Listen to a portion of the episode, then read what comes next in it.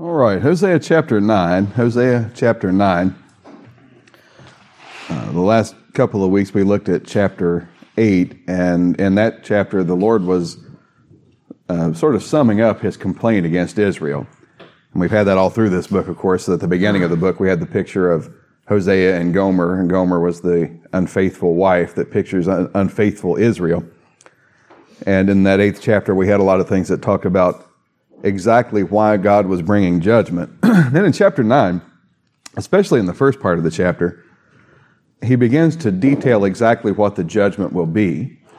And then we have some other things in this chapter too. Down around the middle of the chapter, we have, uh, well, sort of Hosea's own complaint against Israel, if you want to have that, as his position as the prophet and the lack of respect he received in that office.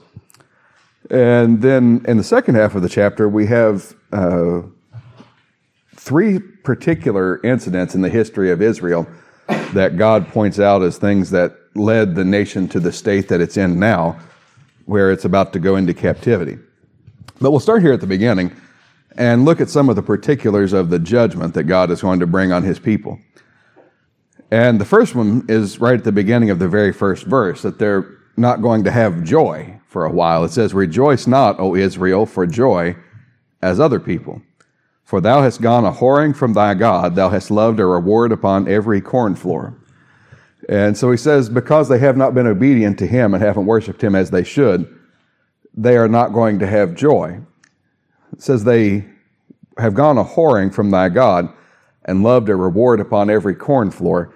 And uh, when it talks about a corn floor, what that is, is a place where you would be threshing. And uh, usually in the Old Testament, when it uses the word corn, well, I think always when it uses the word corn, it's not talking about corn like we think of in the United States because they didn't have that. Uh, corn would have been a, a, would have been a word that was used for really any sort of grain, but especially for wheat. and if you had wheat, you had to thresh wheat. It had a, a hull on the wheat that had to be gotten off for it to be any good. And normally, the way that would be done, this is something that actually will come up more in the next chapter in a very interesting illustration there. But you would have uh, trained animals. Uh, heifers is what it mentions in the next chapter that would be used for this job. Sometimes they used oxen, but uh, you would have them walk around on it and just walking on that you'd have a sort of a flat floor that was paved with some kind of stones and you put it all out there and just let the, the cattle tread around on it and that would separate it out and uh, you'd usually have it up on top of a hill or a knoll if you could and the, the wind would blow the chaff away and leave you with the grain uh, you remember Gideon famously was threshing corn in a wine press because he was scared of the Midianites. You know, that wouldn't normally where you be where you did that. That's where you did it if you were scared and you were trying to just get out enough to keep yourself alive. Normally, you'd do it up on top of a hill in sight of everybody. But that's what a corn floor was. And it says they have loved a reward upon every corn floor. Now, uh, part of the backdrop of that is that in some of the idol cultures, evidently, or some of the, the pagan cultures, they would have an idol there on or near the corn floor. Uh, because they believed that it was that God that had provided the grain for them and was giving them their prosperity. And uh, they thought that by having that idol there to recognize the threshing of the corn, they'd offer some of that corn to the idol, that the God would be pleased. Now, evidently, Israel had picked up on that practice. And so when they ought to have been worshiping God for the harvest that comes in, and remember, um, a number of the feasts that God had commanded Israel to celebrate were involved with harvest in one way or another.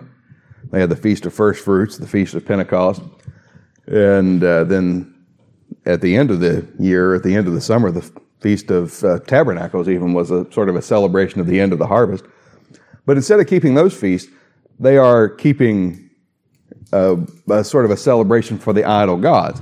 And the idea there is that, and I've mentioned this here before, they, they seem to think that they were maybe going to hedge their bets, you know, that uh, if God wouldn't provide them all the corn they wanted, well, they'd go, they'd diversify, you know, and get themselves involved with another God too, and just worship all the gods they could so that whatever God was going to give them the corn would provide the corn. And what God says is they're being unfaithful. They're looking for someone other than himself to provide for them. And of course, that's the, uh, that's the overarching image of the whole book, right? Is Gomer, who was a wife of whoredoms and betrayed Hosea and went off and found lovers who would give her flashy things for, uh, for her attention. And so that's what he says the people have done. They've gone whoring from thy God and they've loved a reward upon every corn floor. They've been following after idols to get their corn. And it's interesting what he says here. He tells them not to rejoice as other people. Now, what that tells us, and this is a very important principle in the Bible, that if God has given you more revelation, more is expected of you. Some of these other nations disobeyed God, and He let them go ahead and have their joy. There were times of ignorance that He winked at. Doesn't mean He was pleased with them, and in the end, those nations received their judgment too. But He didn't hold them to the same, same standard to which He held His people of His covenant. And that makes sense, doesn't it?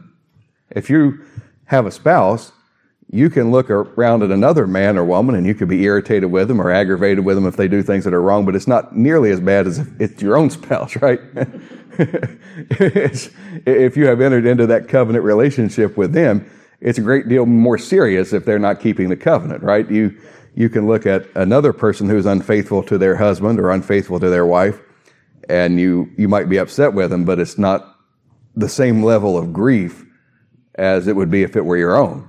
And so he says, I'm holding you to a higher standard. That's what he's telling them. All these other nations were looking for a reward upon every corn floor too, but they weren't in covenant with Jehovah. And so he doesn't treat them in the same way he treats his own people.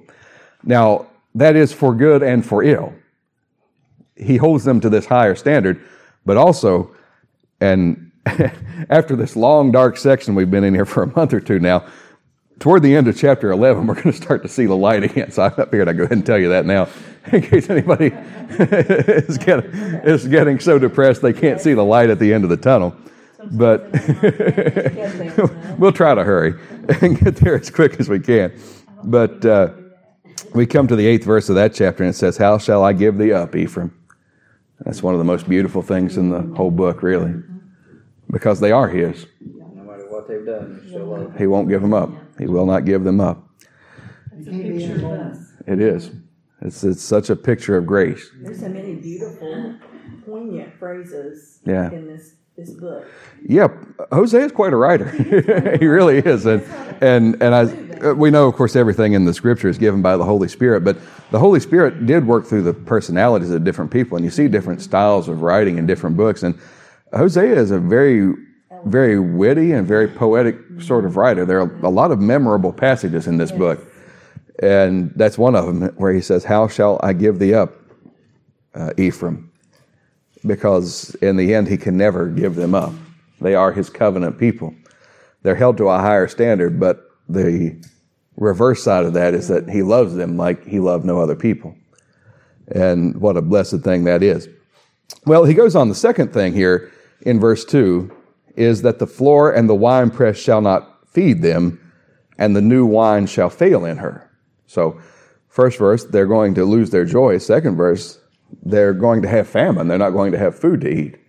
He's not going to bless them with prosperity from their floor and their winepress. They've gone after other gods to try to get that. And uh, he says, if you want to lean on those other gods, what was the expression we had last week that their, their calf had cast them off? he said, you want to ride the calf, it'll buck you. And you'll find that it won't carry you in the end. And then the third thing in verse 3, it says, They shall not dwell in the Lord's land, but Ephraim shall return to Egypt and shall eat unclean things in Assyria. Now, we saw that last week. He'd mentioned about how he would return them to Egypt. And uh, there's, there's sort of a double meaning in that, I think. The nation as a whole was not going to return physically to Egypt. Uh, now we know some in the southern kingdom did flee to Egypt, and Jeremiah got mixed up in that whole thing and dragged down to Egypt with them. But the northern kingdom actually got taken to Assyria. And the, the greater meaning of that is a sort of a representative thing that God had called them out of bondage in Egypt. Now they're going to be taken back into bondage. And Egypt represents bondage. But the other meaning that I think it probably carries with it is that when the Assyrians come, there's coming a time when the nation of Israel was going to try to turn to Egypt for help. And we saw that a little bit in the last chapter, didn't we? How they had turned to other nations for their help instead of turning to God.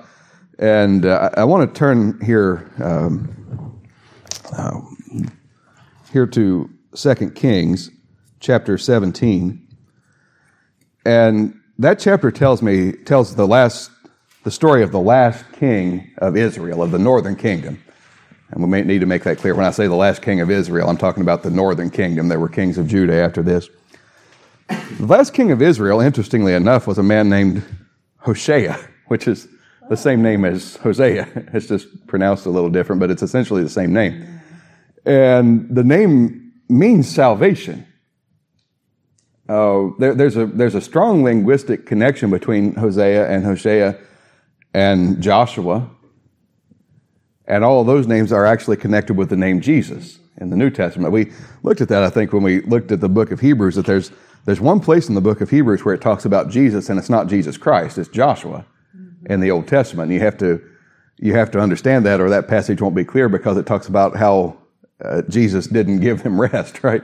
And so that, that's very confusing if you don't know that it's talking about Joshua in the Old Testament.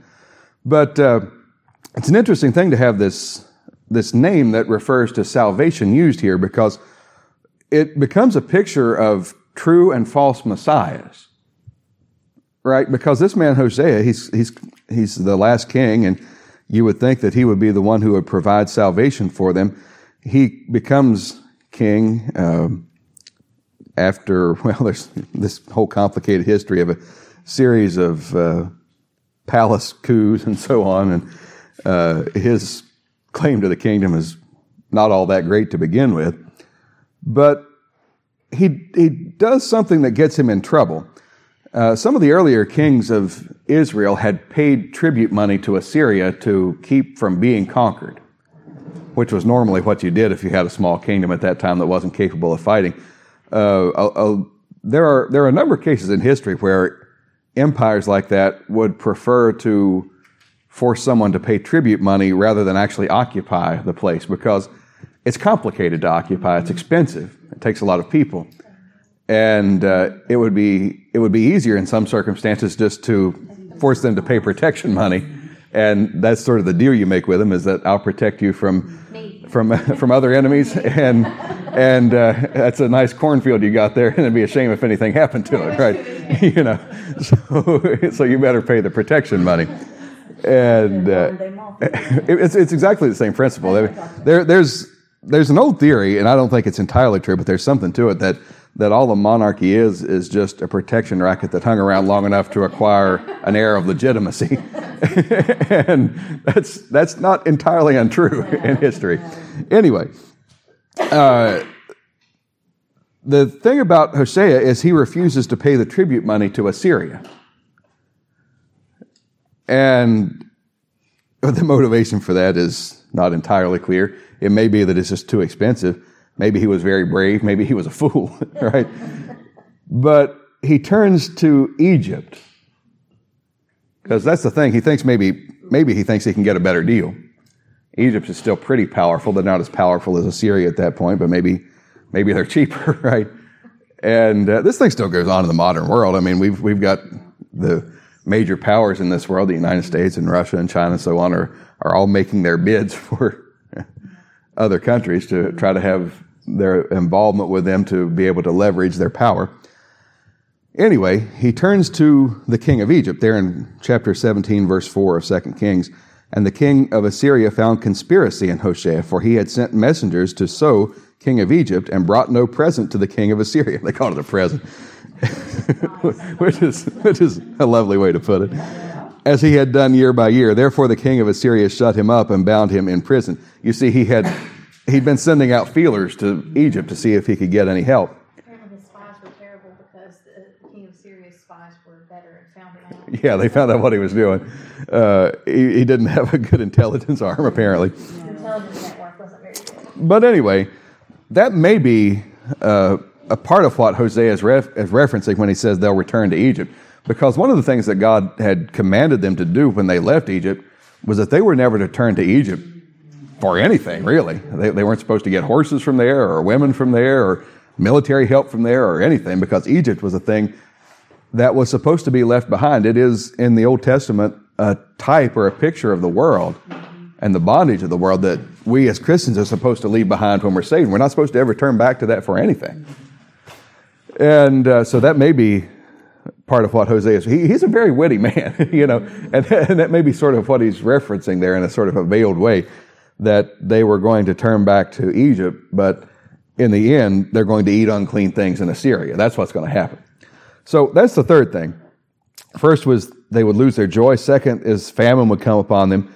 The third, what they would not dwell in the Lord's land, that they're going to be carried away. The fourth thing is that they're not going to be able to offer sacrifice. And that's kind of an interesting thing. They had gone so long without offering sacrifice like they were supposed to that God's going to take away their ability to offer sacrifice. They shall not offer wine offerings to the Lord. Neither shall they be pleasing unto him. Their sacrifices shall be unto them as the bread of mourners. All that eat thereof shall be polluted. For their bread for their soul shall not come into the house of the Lord. Now, we've talked about this before. They were offering sacrifices, they weren't offering them in the right way. Or maybe even more to the point, they're not even offering them in the right place because that was supposed to be done at Jerusalem, and that's in the southern kingdom. They don't go down there anymore. And uh, but they still continued the sacrificial system, and that's that, that, there's a real interesting study in that. We've touched on it a, a little bit already, but uh, there's an interesting study in the nature of religion, and I mean religion in a negative way, with what goes on in the northern kingdom, because those people up there are sincerely believing that they're serving God, in spite of the fact that they're violating all of His commandments. They're offering sacrifices. They believe they're offering them to God. They're, they're not, but they believe they are.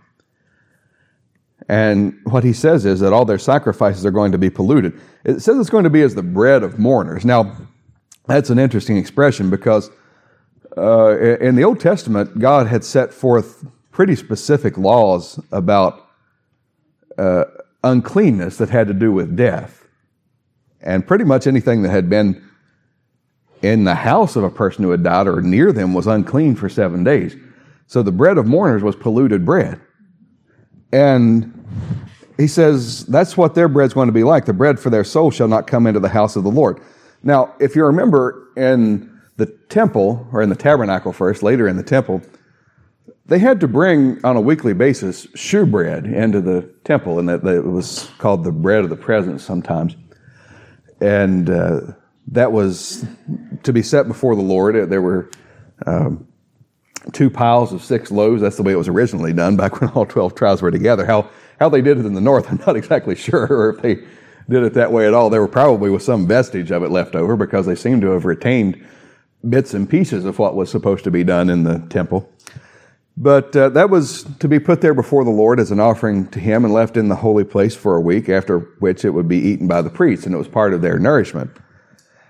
And sort of the background, that's sort of the background behind this fourth verse. He says that your bread's going to be polluted bread. It won't be fit to offer in the house of the Lord.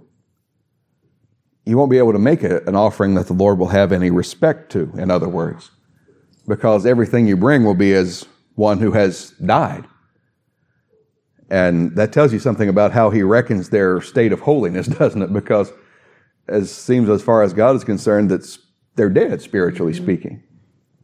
Everything they bring is polluted. And he says in verse 5, What will ye do in the solemn day and in the day of the feast of the Lord? Now, the, uh, the religious state of the northern kingdom is so far gone at this point that it's, it's, it's hard to say exactly what that means, but the most likely candidate for that is that they had some vestige of the Day of Atonement left over that would be called the solemn day.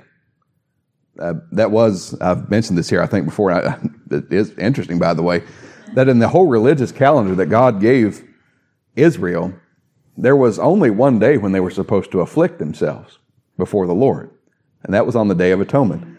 They had seven major events other than the Sabbath throughout the year, and uh, six of them were celebrations. They were feasts. They had one day of atonement when they were supposed to afflict themselves. And uh, Later on, they invented a bunch more. We'll get to that when we get to the book of Zechariah. They invented a bunch of uh, fasts that troubled them, and they after they had invented them, they wanted to get out of them, which is a thing that happens when you invent religious practices. Sooner or later, you want to get out of them. The ones that come from God are sweet and beautiful and precious, but the ones you make up on your own will become a misery to you after a while. But anyway, that probably is the background of the solemn day. And the day of the feast of the Lord, who knows, maybe that's a, a vestige left over of Passover or something like that. But he says, that's, that's the point of this. He says, What are you going to do on your holidays when everything you've got is polluted? Now, they haven't been offering at Jerusalem. They made their own temples, but what he's telling them now is, I'm going to drag you out of the land. If you won't come to the city where I told you to go, you're not going to be in the land at all. And then when are you, where are you going to offer? You won't offer to your calf at Dan or Bethel or Samaria or wherever you want to put up a calf. And says, What are you going to do then? What's your answer to this? Now, that is an interesting question, by the way. It's one that the nation, that the Jewish people have had to answer as a whole since the destruction of Jerusalem in AD 70. And frankly, they haven't answered it very well because there is no real answer to it. There is no place today for the Jews to offer the sacrifices that are required in the Old Testament. And the only solution to that problem is to accept that Jesus Christ is the fulfillment of all those sacrifices and accept Him. But what they've had to do instead, those Jewish people who haven't accepted Christ have had to uh, sort of spiritualize and allegorize the whole Old Testament and come up with religious ceremonies that are, frankly, not very good substitutes for the things that God had ordained. Anyway, he comes here to verse 6 and he starts to talk about the destruction that will come. For lo, they are gone because of destruction. Their place of worship is gone. Egypt shall gather them up. Memphis shall bury them. Memphis was the capital of Egypt. Then we're not talking about Tennessee, all right? that was the city in Tennessee was named for the city in Egypt. That was the capital of Egypt at that time, and uh, that's sort of the idea there. If they're going to turn to Egypt for their help, Egypt will just be as bad as Assyria was. The pleasant places for their silver, nettles shall possess them, thorns shall be in their tabernacles. In other words, all their land and all their tabernacles, everything they use to worship, will be grown up because they'll be moved out of the land and it'll just go to seed, really, and not be of any use for anything. Now, verses 7 and 8, we turn to a little bit different subject. And this is, this is a place in the book where Hosea gets to make his complaint against the people. And it's interesting because he, he never really gets to make a complaint against Gomer, right? You would imagine there would be some pent up anger there about the whole thing. But he was a man of tremendous grace that God had given him. He does get a, an opportunity here in these two verses to complain about how he's received in Israel. And uh, we need to say before we get into these verses that this is Hosea speaking in, uh, oh, kind of a sarcastic way, really. He says, The days of visitation are come in other words, judgment is here. This is when God is going to visit you with judgment. The days of recompense are come. That is, your judgment has fallen upon you. Israel shall know it. You're going to know what it is when it comes. There's not going to be any mistaking it when the Assyrians come down upon you. But he says, The prophet is a fool, the spiritual man is mad, for the multitude of thine iniquity and the great hatred. He said, all, all you people that say the old prophet's a fool or that the spiritual man's crazy, the day's coming when you'll see he knew what he was talking about. He wasn't well treated in Israel. The prophets never were, right? And uh, they hated him. They had a great hated, hatred for him, it says there. Maybe that's why they venerate Moses so much. He was the only prophet they actually liked. Yeah, well, see, th- there, there is that's, that's a really important point because that connects with something that I think is important in the age in which we live. Because the prophets during the time of apostasy are never popular.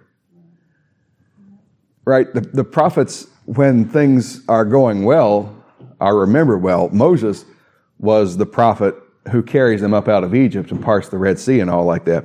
Now, lest we forget, Moses had times of unpopularity in his own life, right? but he's remembered well because he got him out of Egypt. How many of us aren't like bad news all the time? That's right. That's usually what God's wrong. That's that's the issue.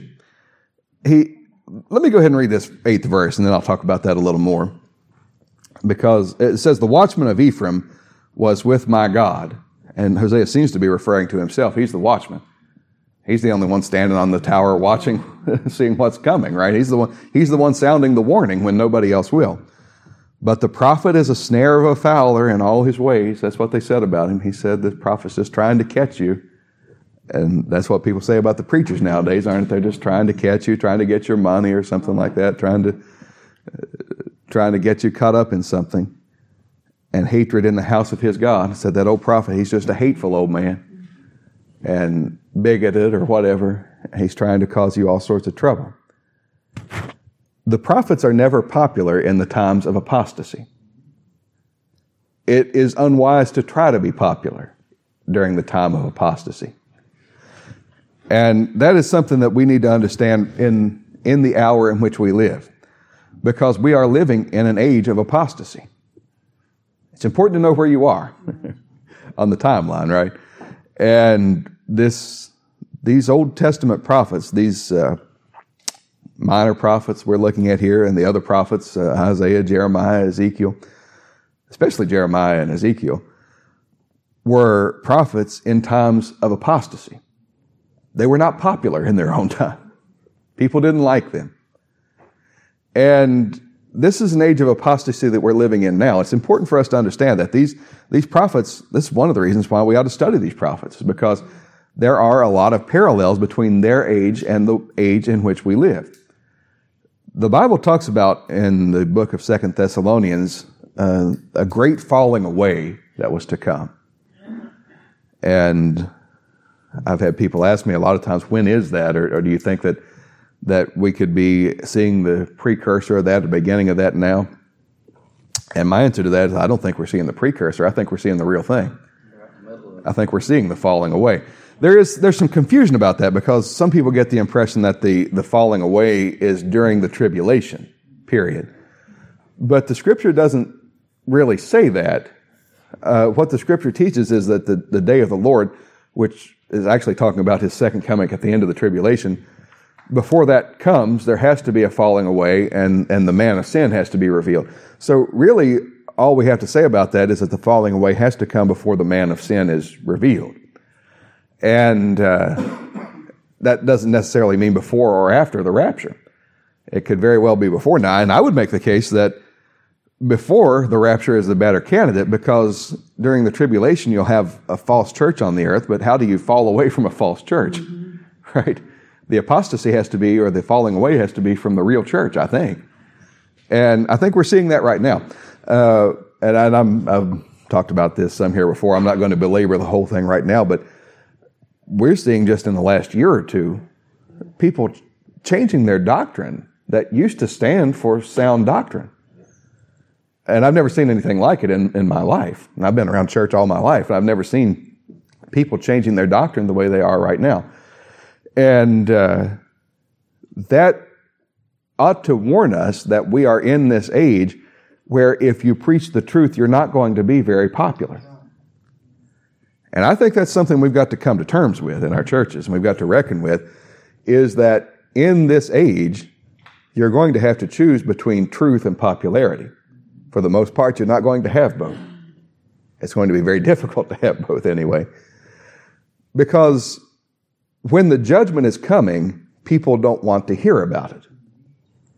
Now, uh, I, I get a little flack once in a while about things like this anyway, you know, about teaching on this sort of thing.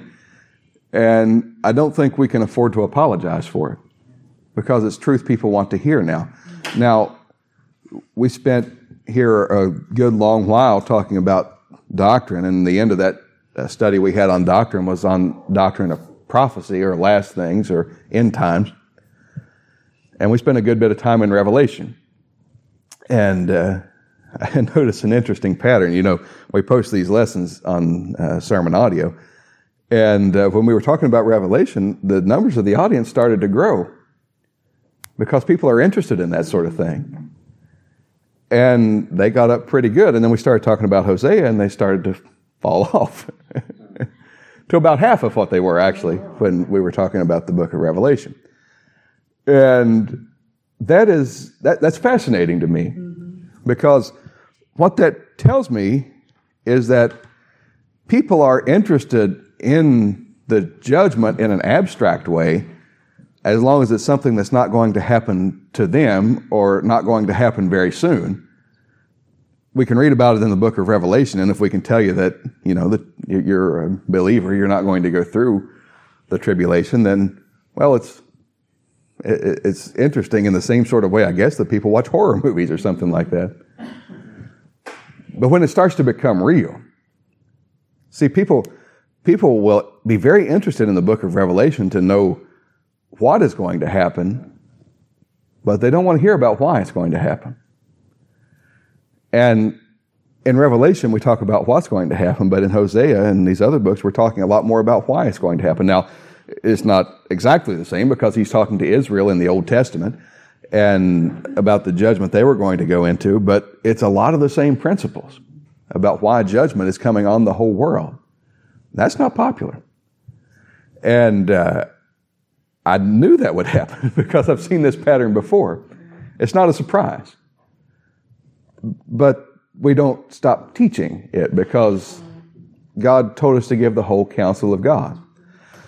And I don't stop preaching on those sort of things. I, have been preaching long enough now to know what sermons will be popular and what won't. And I know how, and this is this probably irritates some people for me to say this, but I'll go ahead and say it anyway. There's enough people in this world that don't have very much discernment of the Holy Spirit that I can put together a sermon that I know will be popular and people want to come hear it. But it won't be right. And because I put it together. And you left out the important part. And you talk about something that'll make people mad and run people off, but tell them they don't have any spiritual discernment, you know. but I know what I'm talking about. Uh, you, you know the things, you, you hang around church long enough, you know the things that get a response and you know the things that'll get people excited. And you can do that if you want. But it's not right. And you have to, somewhere along the line, make up your mind which side you stand on. That's a form of deception. I mean, It is. Can you imagine standing before God and why did you lead these people? Yeah. You caused them to go to hell because you didn't Yeah. teach them the truth, the whole truth. It's a fearful thing to think about to stand before God someday and and listen you, you, we've looked at that passage in Matthew about all those people that would say Lord Lord and they start to name off the works they did in his name and wouldn't it be awful to get there before him and say I preached and I got hundreds or thousands of people to come and the Lord had to say I never knew you because all you told them was think positive thoughts and God's going to give you everything you want and everything you're looking for. And he never told him about sin and he never told him about judgment. So all of this. And you'd be and you'd be deceived yourself. I mean, you, you- you'd actually there are people who will stand there and think they really did a great work for God. Yeah, It's like these people get. exactly like those people there when all they really did was something to promote themselves. And you know, again, that's that's one of those places where every time I say things like that, I, I know there are people out there that are just gritting their teeth saying, "Man, you that's awful that you talk like that." But I don't say it to be mean or try to put anybody down. I, I say it because it's the truth. And we've reached that stage in this world where you've got to make up your mind whether you want to be true or whether you want to be popular. And you just have to make that choice. Now, I am aware that preaching and teaching the way I do, I'm never going to be tremendously popular. That's not going to happen in this world, right? Because that's not what the world wants. I uh, I've mentioned I may have even mentioned this last week. There's this passage in Second Kings, um, in um, First Kings rather, and uh, it's such a uh, it's kind of a funny passage in a way.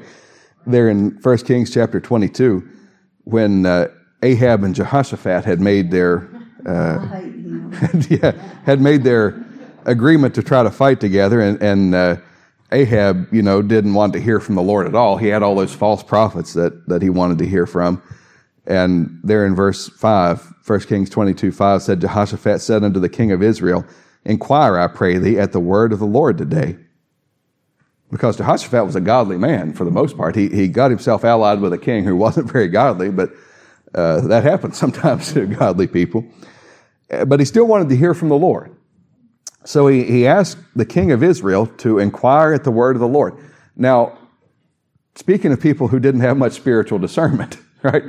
Jehoshaphat was a man who wanted to please God, but he, any man who would ask Ahab to inquire at the word of, you're leaning, leaning on a broken reed, okay? Spiritual discernment. Right. Yeah, that's right. You, you can't expect ungodly people to give godly wisdom. But the king of Israel gathered the prophets together, about 400 men. And where he got these prophets is an interesting question. But there were a lot of them. and said unto them, Shall I go against Ramoth Gilead to battle, or shall I forbear? And they said, Go up, for the Lord shall deliver it into the hand of the king. Jehoshaphat must have had a little discernment. because, because he says, Is there not here a prophet of the Lord besides? he looked around at the crowd of prophets, right? And he says, no, Wait a minute. You got 400 of them here, but I don't think they're prophets of the Lord. He wasn't quite as spiritually Yeah. blind as what I thought. yeah, he, he, he uh, I, and I don't know who these prophets, I don't know if they were prophets of Baal or what they were, but he knew that they weren't prophets of the Lord. He could kind of tell to look at them, I guess, or that maybe they just didn't smell right. You know, that, that'll, that'll happen if you're spiritually discerning sometimes. How you can find Something told him that that Yeah. just That wasn't. wasn't right. Just like And- you and you know- talk to him and you can say, "Oh, you're one of us. Yeah. You're a believer now." You know, you, you may wonder if Jehoshaphat knew somewhere in his mind that the Lord wasn't actually going to win that battle for him. Jehoshaphat's an interesting character, and that's a whole other study for another time. But, but I'm not going to go all the way down that rabbit trail. But, but uh, he says, Is there not here a prophet of the Lord besides that we might inquire of him? And the king of Israel said unto to Jehoshaphat, There is yet one man, Micaiah the son of Imlah, by whom we may inquire of the Lord, but I hate him. For he doth not prophesy good concerning me, but evil. And Jehoshaphat said, Let not the king say so. Listen to me, the false prophets had the true prophets num- outnumbered 400 to 1 down there. They, they told those people what they wanted Yeah. to hear. He told him wanted to what he said, You think positive thoughts and live your best life now, and everything will be all right. That's like some of the preachers nowadays. That's exactly how it is. hundred percent. Yeah. I think about Elijah, who was he was having a pity party. He was like, "I'm the only one left. Yeah. It's just me. Nobody else, just me." And the Lord's like, "Listen here, son." said he's got those 7,000 out there. But, but uh, he says he just got this one, and, and, and I hate him because he does not prophesy good concerning me, but evil. And that is so much the attitude of the world, isn't it? People don't want to hear the truth, they want to hear somebody tell them something to make them feel good, Tell him make them feel like their situation's not so bad. I'm amazed sometimes by the, by the attitude people have about doctors, even, for example. And people will choose a doctor based on their bedside manner. Instead, I don't care what they act like. I want to know if they know what they're talking about or not.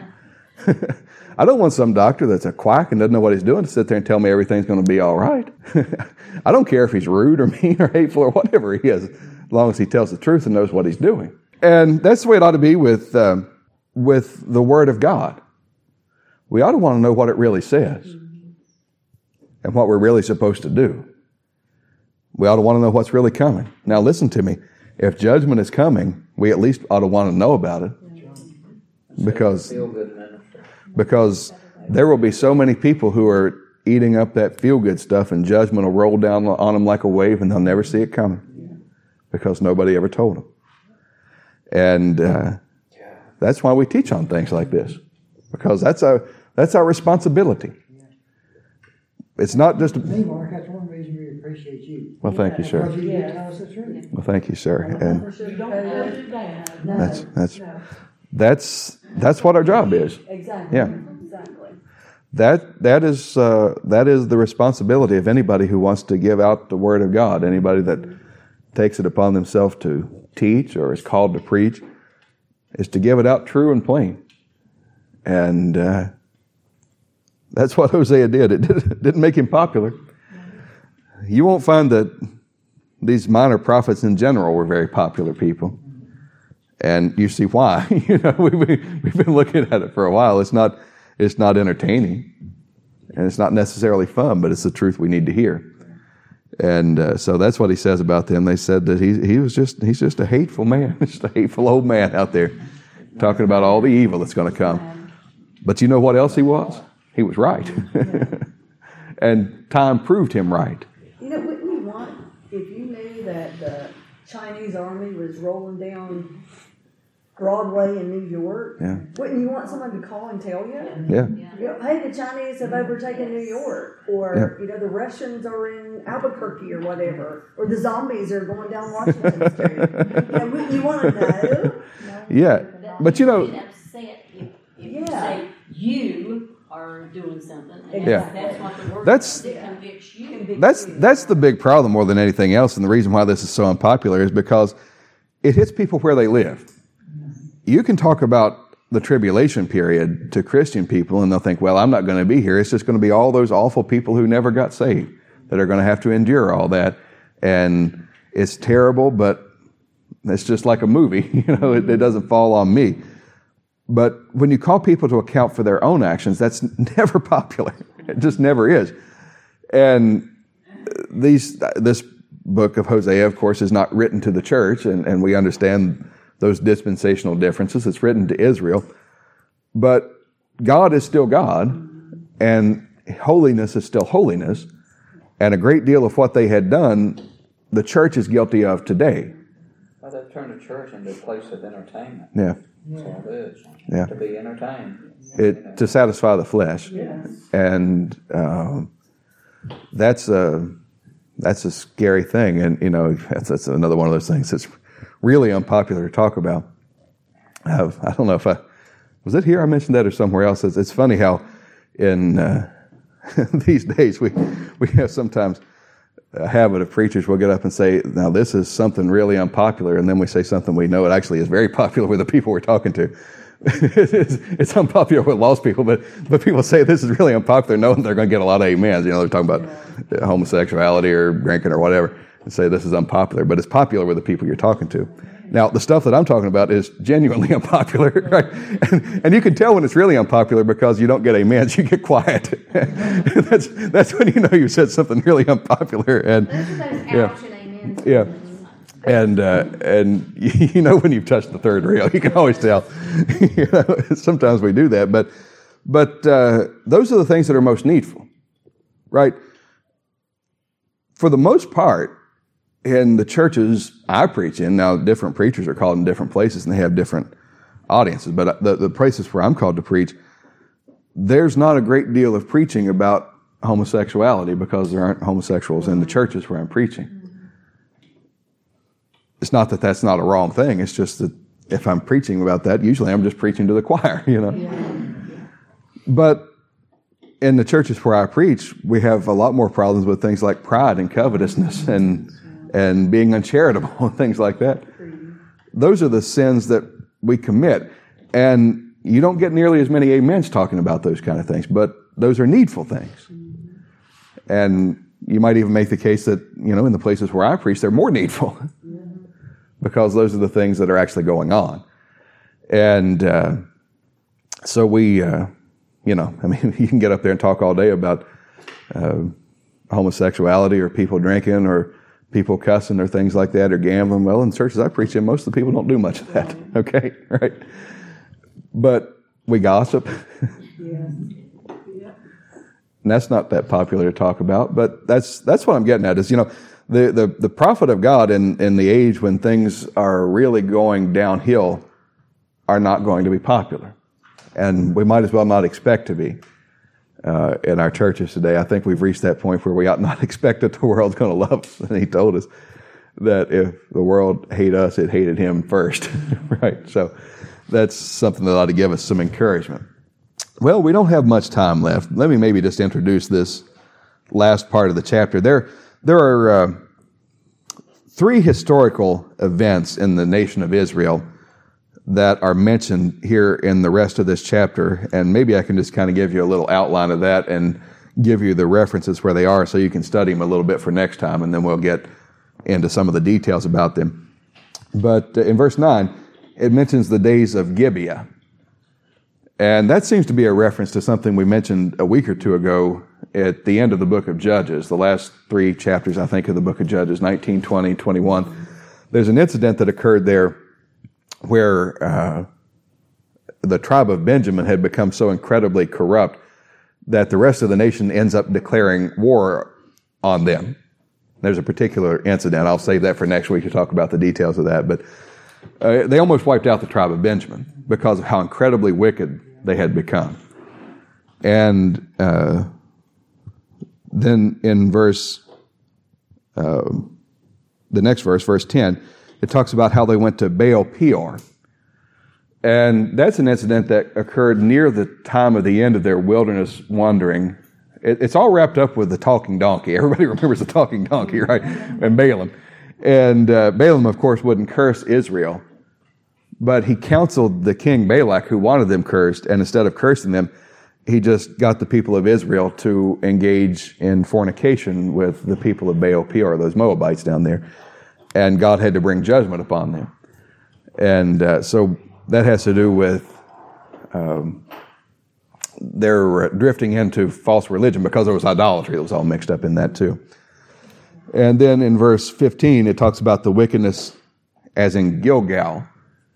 And that's an incident we incident that we talked on a little bit here a while back. We didn't maybe emphasize the location that much, but when uh, King Saul offered the sacrifice he wasn't supposed to offer, it was in Gilgal, and so that has to do with the the kings rejecting the authority of God. So those three events together are pictured as um, kind of representative of everything that had gone wrong in Israel. The people had become deeply immoral. They had followed after idols in the religious realm. Their kings had become disobedient to God.